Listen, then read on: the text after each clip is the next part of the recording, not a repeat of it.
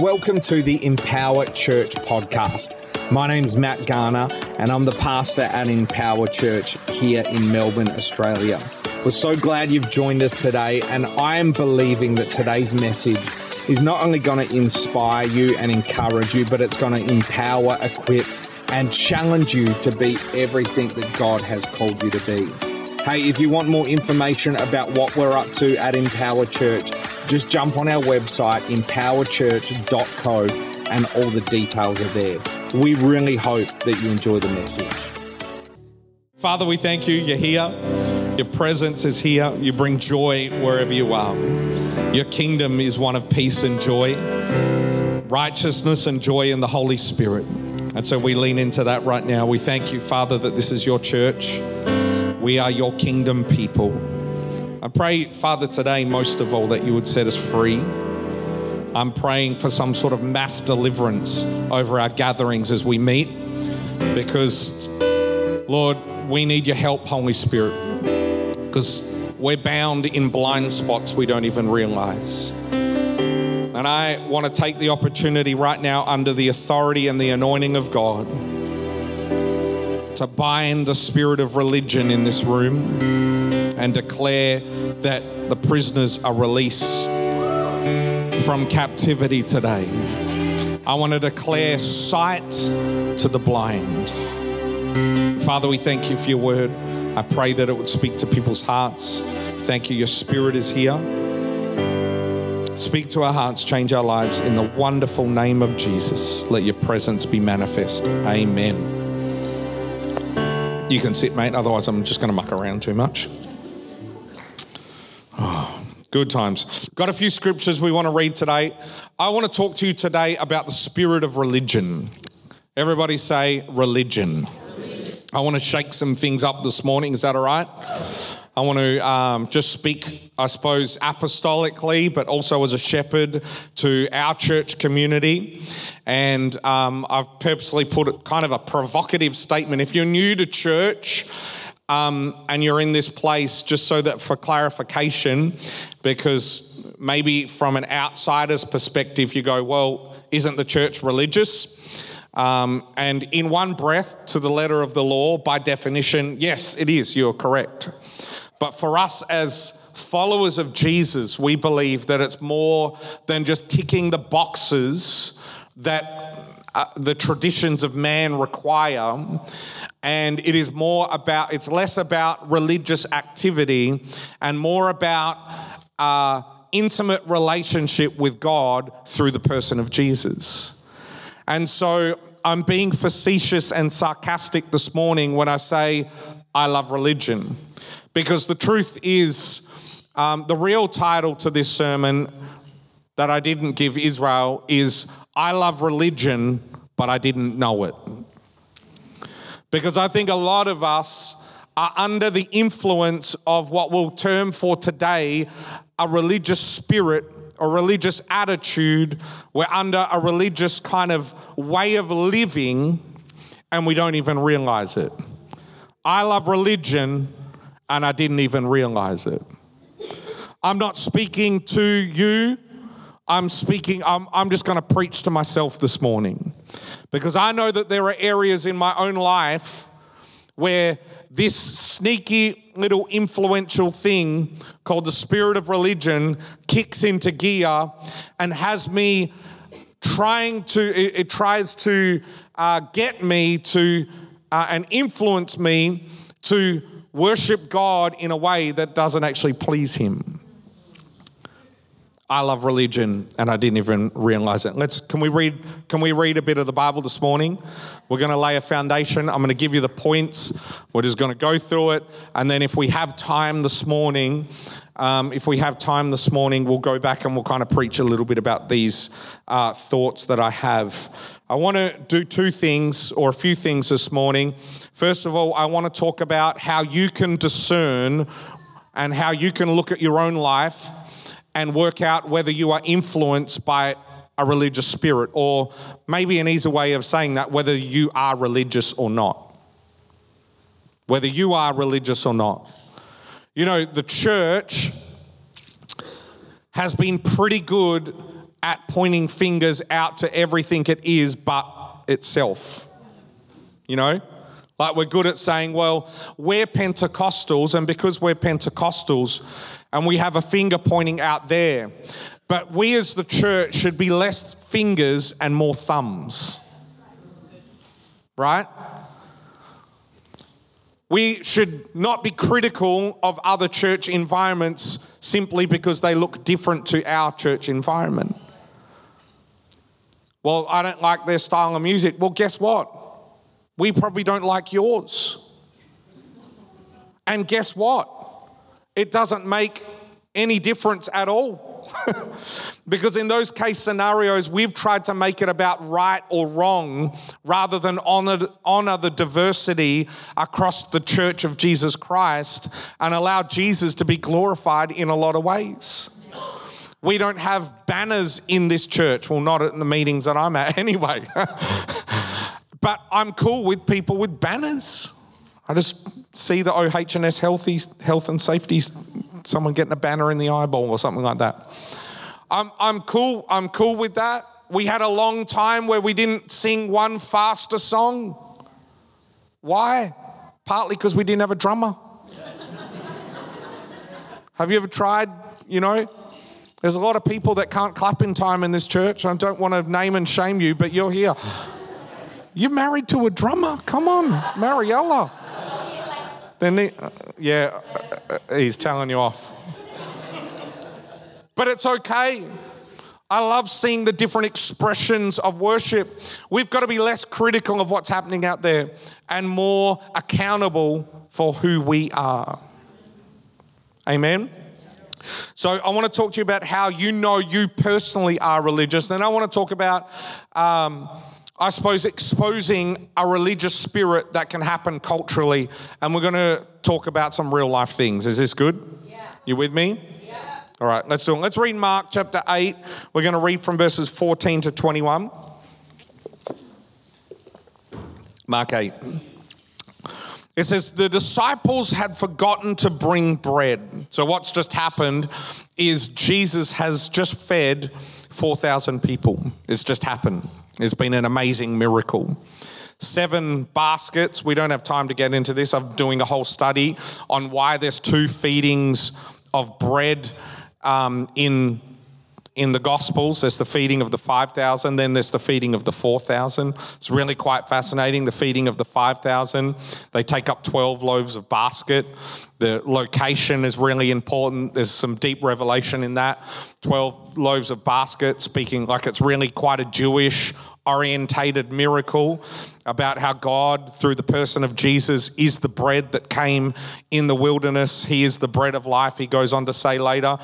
And this one, that miracles has happened. Matt, don't get distracted. Stay on track. Uh, they, they've forgotten to bring bread. Could you? You would have forgotten to bring bread because you'd just be like, "What has just happened?" The food has multiplied. So you would have been, I would have been thinking, well, Jesus can just do it in the boat anyway, so it's all good. Except for one loaf they had with them in the boat. Then listen to this Jesus uses it as an object lesson. Be careful, Jesus warned, warned them. Watch out for the yeast of the Pharisees and that of Herod. The yeast of the Pharisees is speaking of watch out for the religious folk the influence, yeast is a picture of influence. Watch out for the yeast of the Pharisees and that of Herod. What is Herod? Herod speaks. We don't have time to go into this today. It's another lesson, if you like, but speaks of a political spirit. You always see religion and politics, they're like best mates trying to hang out, right? Religion, why? Because they both thrive on power. I'm getting ahead. But they both thrive on power. Religion seeks to lead and influence through power, and guess what? So does politics. That's why I want to just say this really boldly. I'm not saying it's impossible. But be very careful and discerning. Submit it to eldership. Do it in the sense of community if you are feeling led into influence in the political arena. Because often I believe that the church is trying to change the world through a system that the world has set up.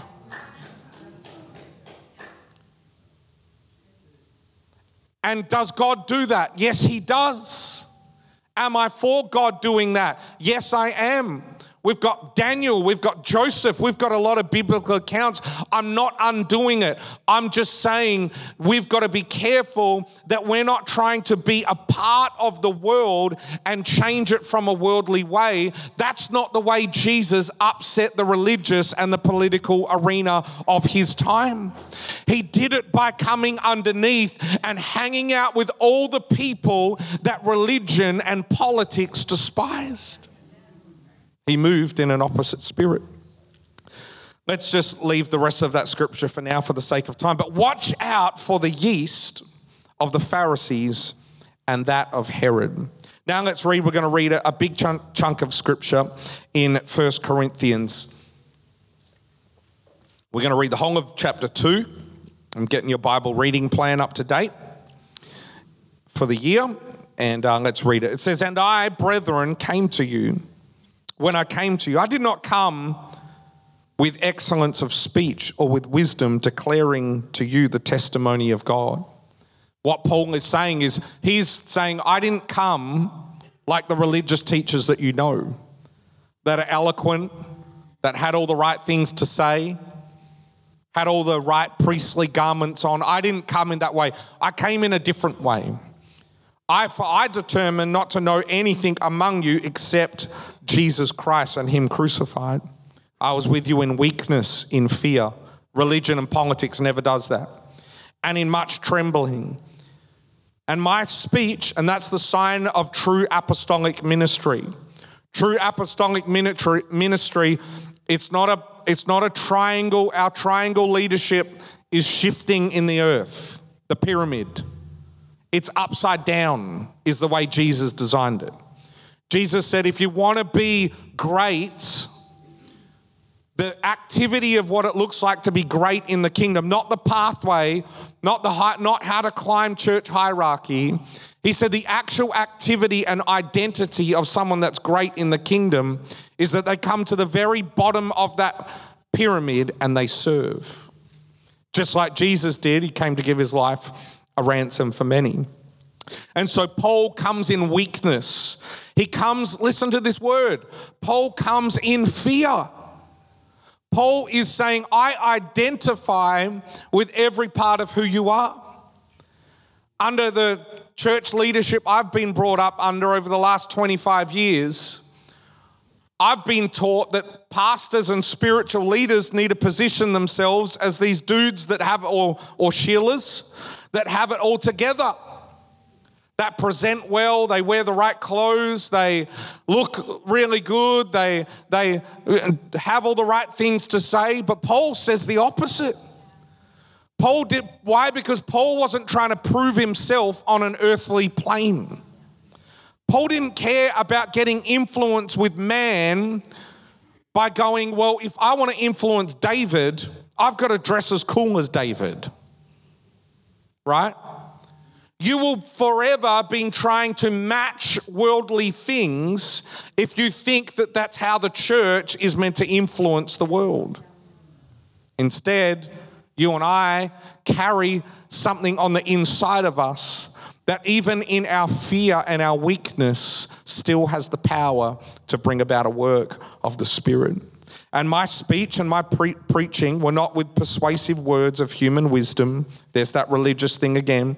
But in the demonstration and the power, or demonstration of the Spirit and of power, that your faith should not be in the wisdom of men, but in the power of God.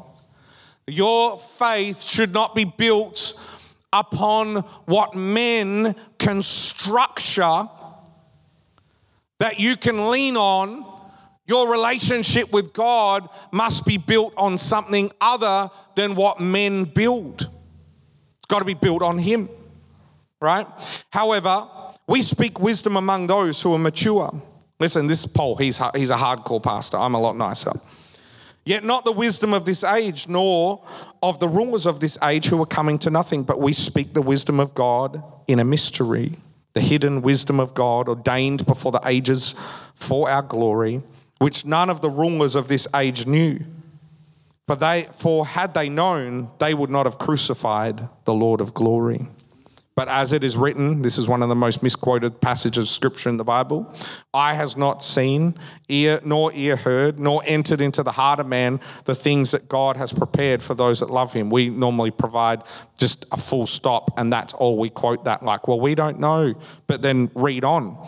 Why? Because God in this time is wanting to unlock deeper mysteries to you of the kingdom. Okay? Listen eyes not seen, ears, ears not heard, hasn't entered in the heart of man. But God has revealed them to us through his Spirit. For the Spirit searches all things, yes, the deep things of God.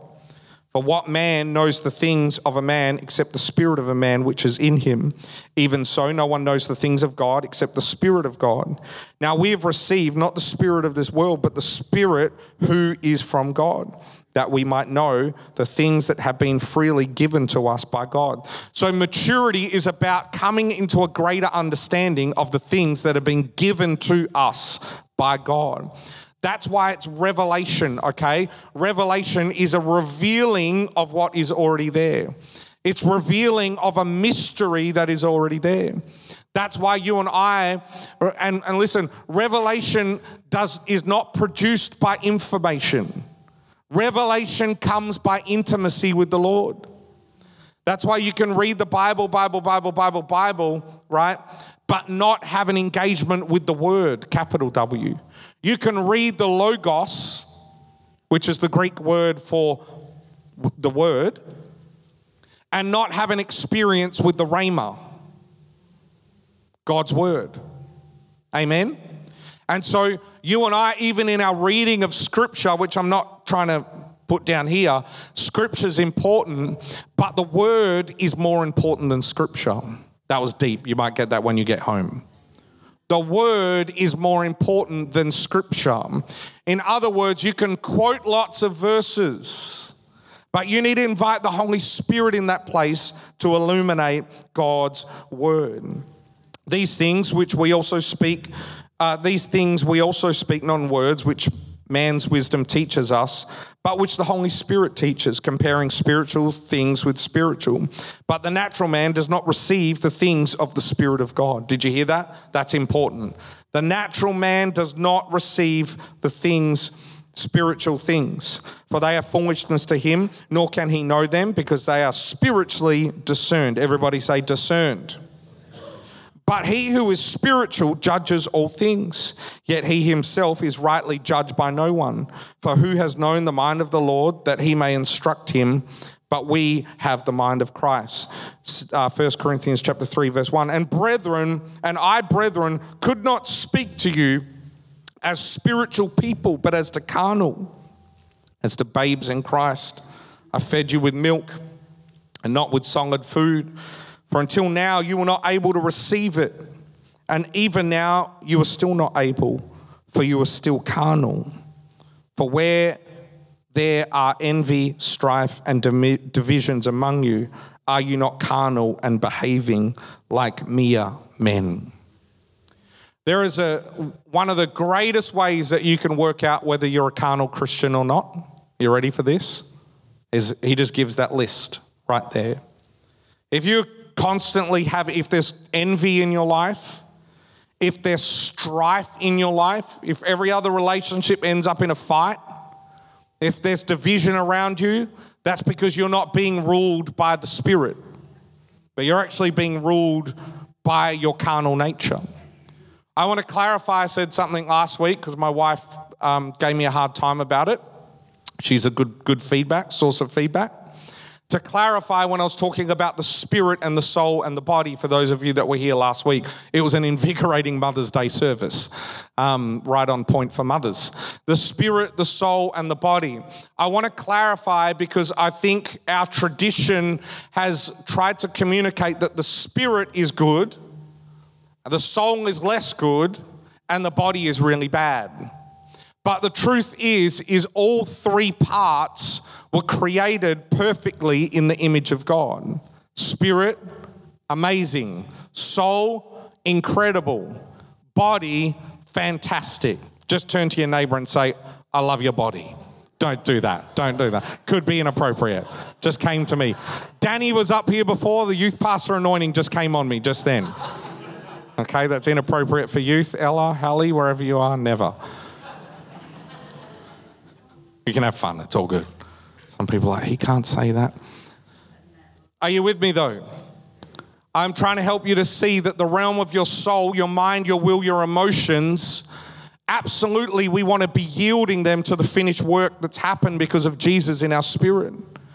But the mind and the will and the emotions are the place that you're going to interact with God. Your body is a place that you receive a whole lot of information from this world, you experience, and it is interpreted through your mind. But they're good things. They're good things, they're not bad things. And so when we're talking about carnality or the sinful nature, we're not talking about the soul.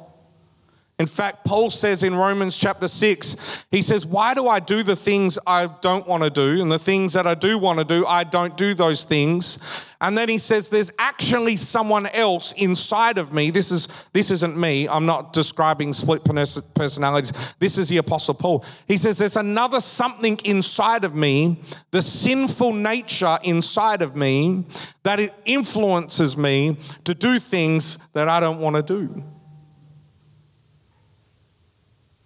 Read it, it's powerful. After he goes on that rant, I think that's actually Romans chapter 7. Romans chapter 8, verse 1 says this Now, therefore, there is no condemnation to those that are in Christ Jesus. The work of God's grace is so much bigger than we think. You are spiritual people, and you and I must discern whether we are religious or not. When you are carnal, more often than not, you are operating under the influence of religion, especially if you're a regular church attender. You with me? So how do I know if um, how do I know if if I'm a religious person? Let me give you these three things. You can write them down, and then we'll talk about them, and then we'll go into a little bit more detail about a religious spirit. Number one, number one, we've touched on this a little bit. How do I know? How do you know you are religious? Number one, you have a carnal mind. You have a carnal mind. Number two, you are self righteous. This is a fun. This is fun, isn't it? You're self righteous. And number three, you're spiritually blind. Spiritually blind.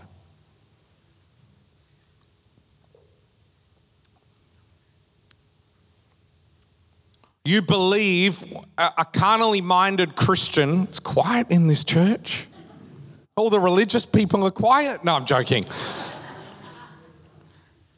I, want, I hope I'm, I want this to help. Because you know why I want it to help? Because I sense moments where we're on the precipice of freedom, and then I feel something, I feel religion kick in. Some of you are so good. I'm, I remember I'm preaching to myself this morning. You're so good at doing church, you've forgotten how to be obedient to God.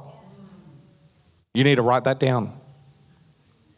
You've been so good. You've been in this room so long you know when to stand and clap and sing and do all those sorts of things, that you've lost your ability to hear God's voice in this system.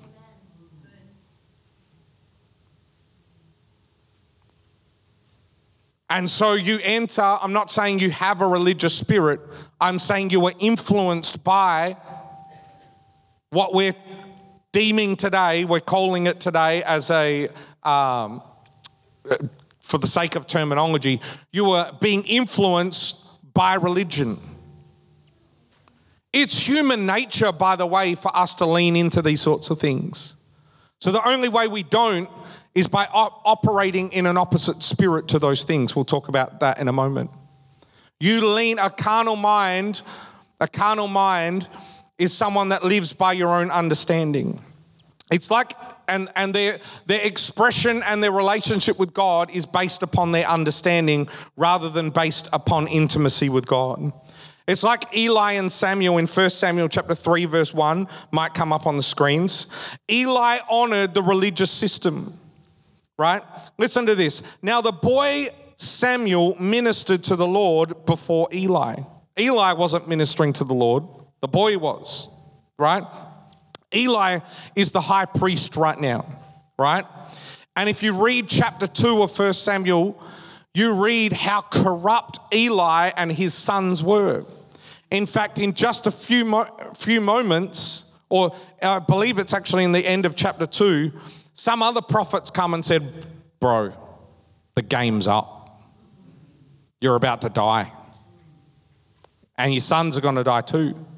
Because you've been defiling, because you've been operating in this realm for God, but you've been doing it for the wrong reason. Your heart's cold, your heart's not in it. And so it says, Now the boy Samuel ministered before the, to the Lord before Eli, and the word of the Lord was rare in those days. Why was it rare in those days? It was rare in those days because it was all activity and no intimacy. It was all attendance. It was all attendance and no engagement. This is good for someone today. It was all singing, but no actual worship. It was all giving because that's what we do. Here's my money. God bless you, Lord. You know, first 10%, the first goes first. It's going to be amazing, excellent. But there was no heart of worship in the giving. Keep your money, keep it. Are you with me? It was, it was all about the show and not about Him. It's, it's got to be all about Him. And the carnal mind just operates in a religious system because it knows what to do in the right moment. And my fear for the church, for us as believers, if we look at our lives and go, you know what, God, the word revelation is rare in my life. That's because probably, just being honest, you've got, you've got a carnal mind. You're leaning too heavily on your own understanding. And I want to encourage you to invite the Holy. This is the good news of this story. This isn't a bad message where you feel convicted and down when you leave. This is a good news story because you could have walk, you can walk in here with a carnal mind, surrender it to the Holy Spirit, and walk out completely free.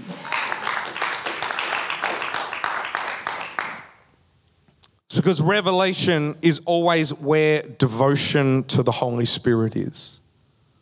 That's why revelation is always rare in religion. That's why, oh, I'm not sure you're ready for this today. That's why we are trying through, I'm going to get myself in so much trouble. That's why we are trying to stoke up revival through man made mechanisms. We are using the word revival as a brand to attract people to say, hey, let me come and participate in my old wineskin. And then we're wondering why the same wine keeps getting poured out. you quiet. And I'm all good for it. I'm registering for the conferences. I'm, go, I'm participating. I'm not hating on other people or ministries doing that. They, I, I'm, my prayer for them is that they operate out of the pattern God shows them. I'm just teaching you. I'm just wanting, I'm just wanting you to, to hear the heart of what God's doing moving forward in the church. Got to be about what He's doing. Amen. And so revelation is always rare where there's religion. Religion is man made. It looks like God, but it's not God. Oh, this is getting deep. It looks like God, but it's not God. It sounds like God. It looks like an angel of light.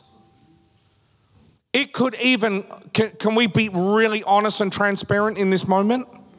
This is why you've got to have a relationship with the Holy Spirit. Because if we are not a discerning, accountable, transparent community, it can sound like the voice of your pastor, but not be God.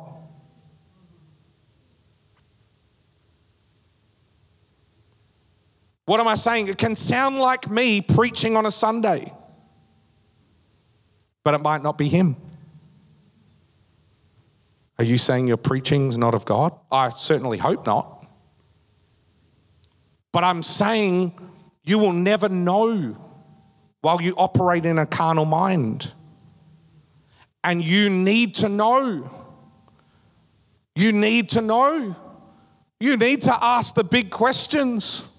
You need to have the courage to say, Matt, you said this. Either help me to understand it, or this is what the scripture says as I read it. We're all, we, we always approach correction and, uh, and rebuke with humility on both sides, right? Because we approach it from a place of like, I could be wrong because I'm also a broken, flawed listener. So help me to understand before you before I'm understood. You with me? But if you ever hear something come out of my mouth or from this stage that doesn't line up or you don't have understanding, you have every right to ask the question, please help me to understand. If you are not in an environment like that, you are not in a healthy, safe, godly environment. If you're in an environment where all you all, all you see of the pastor is up here and nowhere else, you are not in a safe environment. You are in a religious environment. Whew, I'm just enjoying myself. Number two, you're self righteous. How do, how do I know if I'm religious? Well, I'm, I'm self righteous. There's a story in the Bible, we won't put it up for the sake of time, Luke chapter 18, but Jesus uses this as an illustration. A Pharisee goes to pray. And he's praying and it's awesome. And the words are powerful. It's like just an incredible prayer. People are, goosebumps are happening. You know what I'm saying? Like it's, it's amazing. And then who's the other character in the story? Let me get that right. A tax collector. People hated the tax collectors. The Bible says that he was, he was so ashamed and so kind of I got to be over there. That he stood from a distance. He didn't even go near the temple. Me- meanwhile, the good Christian man's up there. He's got the microphone. He's praying eloquently. He's doing all those sorts of things. But the tax collector stands off at a distance and says, Lord, forgive me. I'm a sinner. And Jesus uses that parable as an illustration to say, You religious person, I'm not actually, I'm, I'm hearing what the tax collector's saying. I'm not hearing what he's saying because it's happening purely to prop up religion rather than coming from the heart. You think in your self righteousness, there's lots of verses in the book of Romans that you can read, but you think your righteousness comes from your religious activity. So the more I'm doing good church Christian things, the more righteous I am. When you live out of that, number one, that's you're participating in a religious with a religious spirit. But number two, you're actually going back to the law. You're actually living purely out of the law. You're participating in the works of the law as opposed to the works of righteousness. And when you, what's the difference? When you participate in the works of the law, they look really spiritual other people praise you, and you thrive off those things. But you do it from a heart where you're trying to get God's approval. As opposed to works of righteousness come from God's approval. And you are simply now, as a kingdom person, participating in kingdom activity. Are you with me? And so that's why, as a kingdom person, when there's someone with need in your area, in your life, under in your circle of influence, you're not wondering if it's the right thing to pray for them or not to be delivered or healed or set free. Because you are literally just participating in kingdom activity as a work of righteousness because you are the righteousness of God in Christ Jesus because of Jesus. So you were just participate. You're not perfect. He's perfect inside of you. And so when you command an evil spirit, a sickness, oppression, whatever that thing might be, it must listen to the sound of your voice because you have authority not in your own works, but in the finished work of Jesus. And the reason why you're not praying for every person you can find that has a need is possibly because you're operating in self righteousness. You're thinking, I haven't done good, and so God wouldn't hear my prayer. I'm just talking real stuff today. I hope it's hitting home. Whereas you should be, we, we're not dying on the cross and resurrecting again. As born again believers, we are participating in his resurrection. Amen? This last thought is that you're blind. John chapter 1 says, one of the most tragic verses in the Bible, he came to his own, but his own did not know him. They did not recognize him. You're so good at doing church life, and this is even in this corporate thing, it goes beyond a Sunday morning meeting. Are you, are you good? Just give us a wave if this is making sense so far. Josh, you didn't wave? No? Come on, mate. Naomi, you good? Yep. Fantastic. But you're spiritually blind, okay? And so what happens is is the, the what happened with Jesus because they were spiritually blind, they didn't recognize him. They didn't recognize the Messiah. The one they'd been praying for, they didn't actually recognize. And I just want to be transparent about this. Bring this into this moment. It's like when the Holy Spirit starts moving in a meeting, when you're under a spirit of religion, you don't recognize him. You're waiting on the next song. You're wondering when the MC is going to get up. You're wondering when's the altar call going to come. You're already thinking about the time. When's David going to get up on the keys? You're thinking about the coffee queue. You should be too. I am. You know what I'm saying? You're thinking about the system of church rather than what the Holy Spirit is wanting to do. Why? Because you've let religion spiritually blind you. This is an important word for us as a church community. And because you're blind, you don't recognize wolves in sheep's clothing. Oh, yeah, this is a good one. Can we just go a little bit? Can we just press a few more buttons this morning? Is that all right? Chip, is that good?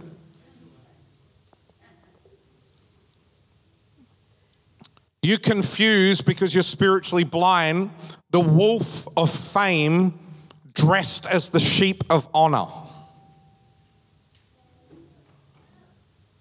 The wolf of fame dressed as the sheep of honor.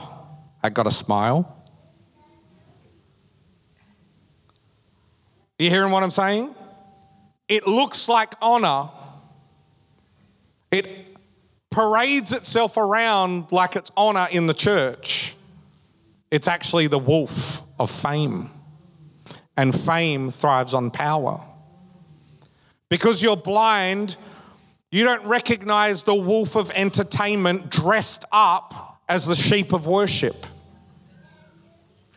Because you're blind, you don't recognize the wolf of consumerism dressed up as God's provision. Bless me, Lord. If you sow this, I'm going to, you know, you're going to get 30, 60, 100. We believe in sowing and reaping. We absolutely do. We need a raise to be perfectly transparent. We want to raise in our giving budget over the next um, over the next 12 months, probably another $200,000 a year. That sounds like a lot of money. We want to make a bigger impact in the community. We want to see more people get touched. There's staffing, there's different things. We want to be able to live stream our services so that those that aren't here on a Sunday can have access to it for whatever reason. That's going to cost us about $20,000. This isn't leading to an offering, by the way. Um, we're, we're good about giving. Giving's a good thing. Sowing and reaping's a good thing. It's a thing, it's a biblical thing. But religion has used it as a mechanism. It's hid, it's hid as a wolf of consumerism. We need more, more, more, more, more, right? And it's disguised itself as the sheep of God's provision. Because you're blind, the wolf of works, you don't recognize it's dressed up as the sheep of holiness. this is so fun. You look, you think it's the holiness that you're pursuing. You're not, you're pursuing works. If I just pray more, if I just do this more, if I just do that more, if I look like that, if I dress like that, religion. It's the wolf. It's, it's not a sheep. It's the wolf of works. The wolf of religion is dressed up as the sheep of surrender. Look at me, I look so good. But God wants engagement, not attendance. God wants heart. He doesn't want just tick, tick, tick. I did all these things. Why? Because the carnal mind is enmity against God. So the carnal mind must be submitted to Him in order for God to have His way. Can we just do a few more things? Is that all right? Josh Kalada said yes, so it's, it's on him, all right? Lastly, I'll close with the, these last thoughts. What's the time? Just give me five to 10 minutes. You can take that off, Izzy, if that's all right. Thanks, man.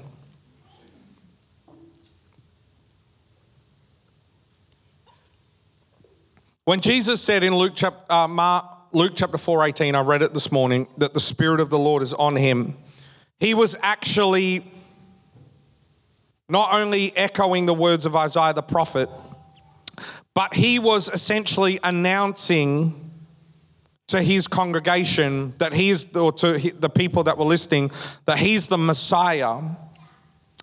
And that in them hearing, right? Oh, just leave it. It's all good. Don't worry about it. You helping? Jael, you're so nice. What a sister.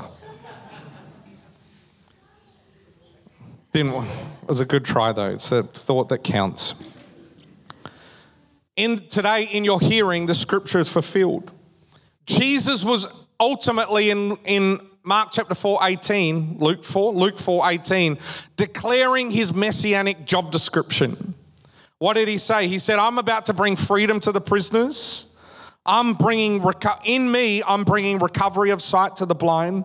I'm going to set the oppressed free. What was he saying? Did he, was he talking about physical bondage? Yes. But he was also talking about spiritual bondage. Spiritual bondage, the unseen things, the things that are potentially more paralyzing than the physical bondage.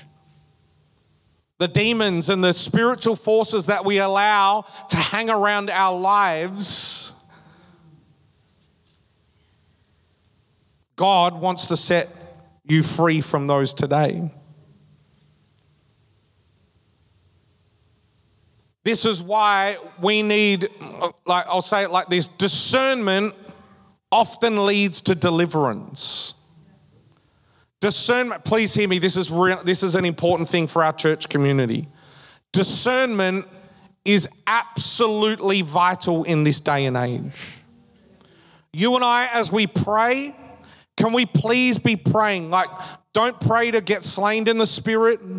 Don't pray for, for all those other wonderful things. Do pray for those things. But please be praying for discernment. Please be asking the Holy Spirit for spiritual discernment. Spiritual discernment, so that you can distinguish the difference between an angel and an angel of light preaching a different gospel. How do you do that? They look majestic, they sound powerful. Only a spirit of discernment is going to allow you to know which one is of Jesus and which one is not a spirit of discernment. The only thing you're going to be able to na- you you need or are going to need to navigate your future and decisions well is a spirit of discernment. Lord, give us your people a spirit of discernment. I want to tell you today, I don't want to preach too hard about this, but I want to tell you today discernment is going to be one of the greatest weapons you're going to have in your arsenal. It's not going to be praying in the Spirit, it's not going to be gift of miracles. All those things are wonderful. It's not going to be parting the Red Sea, it's going to be having the, uh, a peace in a storm because you have discernment to know that my future is safe because of the one that put me in this storm in the first place. The, your discernment is one of your greatest weapons. And discernment, when you start discerning as a leader or as a person in the kingdom of God, you walk into situations and you start discerning things that are not of the Spirit of God, and you get this thing inside. Oh, yeah, oh, well, yeah, I'm hearing that Holy Spirit. Yep, yep, yep. What discernment often leads to deliverance. And so you're discerning because God wants to release you into a ministry of deliverance to set the captives free. And as believers in Jesus, we're called to obviously worship Him, but we're also called to participate in that messianic mandate and bring sight to the blind, set the captives free. So, last thought. What does a religious spirit do? What does it look like? A religious spirit wants to keep you out of intimacy with the Holy Spirit. It wants to get you so wrapped up in the process, the system, to the point of it think you then you think you're worshiping God by propping up the system. This is why to come like oh we're having an honest moment, so I'm going to keep stop asking for permission. There are going to be some weeks where we don't have a full band. This isn't prophetic, by the way. Or we don't have kids' church one week, and all the parents were like, Pardon? That was a demon manifesting of religion right there. Don't worry, it came out of me too. Um, there are going to be some days we might not have coffee. There might not be signs on the road. There might not be all the things that make your Sunday church experience a nice, happy, clappy, warm place for you.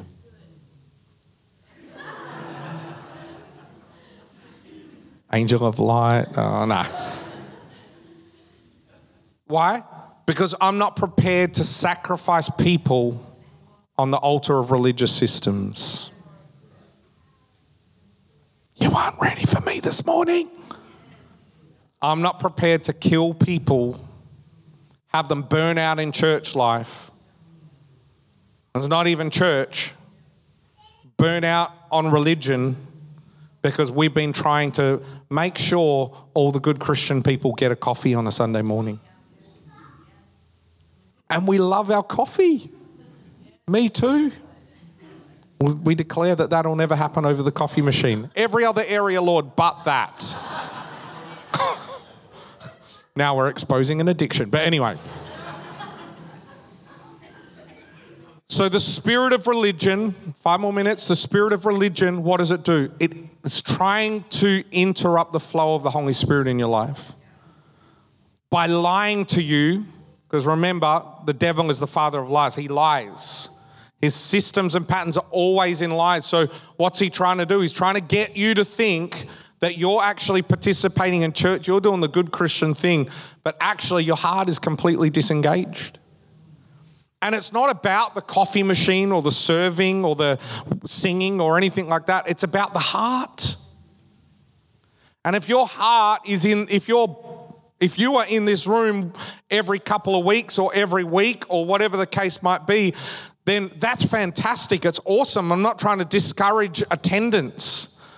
But in fact, more than ever, we need to be raising up a people that are committed to gathering because people are getting so complacent around that, so busy doing a whole lot of other things, right? But can I say to you, if you are in this place, but you're not engaged in what God is doing, and this is a regular thing you do, you're actually influenced by religion, and you need to come before God and say, God, change me. God, change me. That, you know, so Jesus said, watch out for the, the yeast. He said, watch out and beware of the leaven or the yeast of the Pharisees and the Sadducees. Why did he say that? Because he knew it was going to be a hard thing. If it was easy, he would not have said it. right? The Pharisees and the Sadducees, all right, I'm just gonna, I'm exposing myself now. They were the professional Christians. They knew all the right things to say. They knew how to, what candle to light, what ceremony to do, what to do in what. Mo- they knew to get up and lead some music here and do that. I'm just being honest. They had a form of godliness, but they denied its power. 2 Timothy 3 5.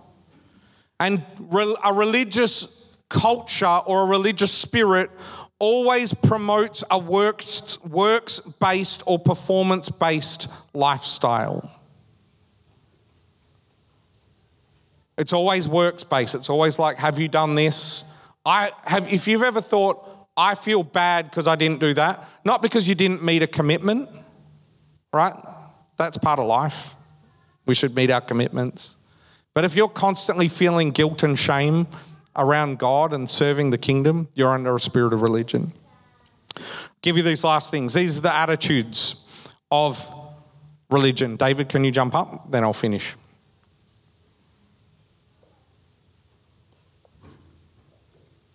Look out for these things. Number one, this is how a spirit of religion, these are some of the attitudes. The, there's legalism. Legalism. Number two, criticism. You, it, it's always critical. It's always like our thing's the best thing, it's the only thing God's doing. We love it. Anything else that's happening outside of our church is not really what God's doing. We're happy for them and we'll celebrate them when we're in when we're looking at them face to face. But behind their backs, we're criticizing, we're critical. Number three, there's a lot of debate going on. Number four, it's there's opinion, it's opinionated. Number five, it's very judgmental. Their attitudes of being judgmental. Are you learning something this morning? And these are the big three hallmarks of a religious culture. Number one, there is guilt. There is guilt.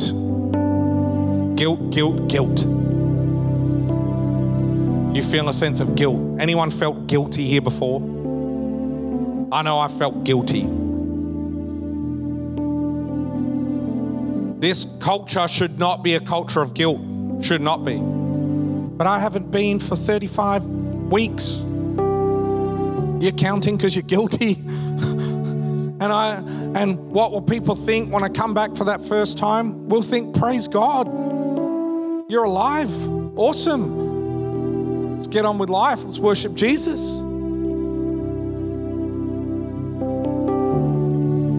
How do you know, and this may be for those that are listening online that aren't here this morning, but how do you know you're a part of a place, a church that operates in a spirit of religion? There is always guilt involved. Number two, there's always fear involved. In fact, the way religious people lead is through fear and control. It's their primary mechanism fear, control, manipulation. There is always fear.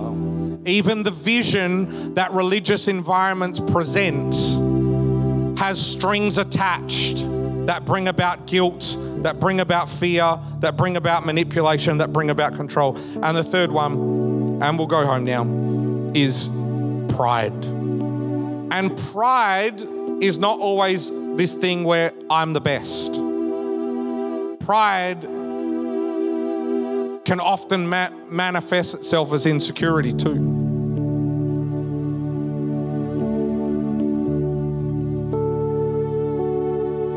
I'm wanting to help you today because I don't I want you to be free of religion. I want you to be free of religion and I want this room, I want our church community, I want our church, who we are, to say, no to religion, we've participated in it. And Lord, we want to we want to repent and we want to ask for forgiveness for participating in religion where we have. And so, Holy Spirit, right now, even as the shepherd of this church, Father, I ask for your forgiveness where we've participated in religion, where we've led out of fear, guilt, pride, whatever it might be. And I ask, Holy Spirit, that you would come and that you would take the lid off this place. Lord, I'm not even ta- I'm not talking about more people. I'm talking about more presence. That's what we want. We want more of your power.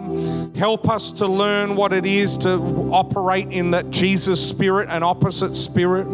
Help us to learn what it is to operate in freedom and faith and humility. Help us, Father, as a church community, to bring the gospel and the good news of Jesus to this world.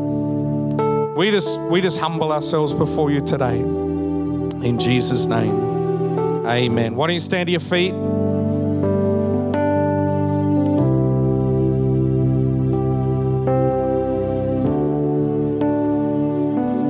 Lots of content this morning. A few things to write down. But you know what my prayer is? My prayer is just get free. This is why we need the Holy Spirit, because you and I are bound in ways that we didn't even know we were bound. And so we want to pray. We want to be in that place of freedom and liberty. Don't you want to be in that place where the, the, the greatest and the, the weightiest voice you listen to is the voice of the Holy Spirit? Is that what you want? Well, then you've got to You've got to kick that spirit and that influence of religion out. And the only way you can do that is by saying, Lord, build in me. You know what we're going to do now? I've gone on for long enough. Coffee's happening. It's going to be fun. But the spirit of religion, oh, you're not ready. Oh, man. The wolf of an altar call, dressed as the spirit of response. Because everything, every Pentecostal in this place is going, what about the response time? Yeah, you've got a heart, and that heart is the temple of the Holy Spirit. So you do what you need to do. On that note, everyone bow your heads. No, I'm joking.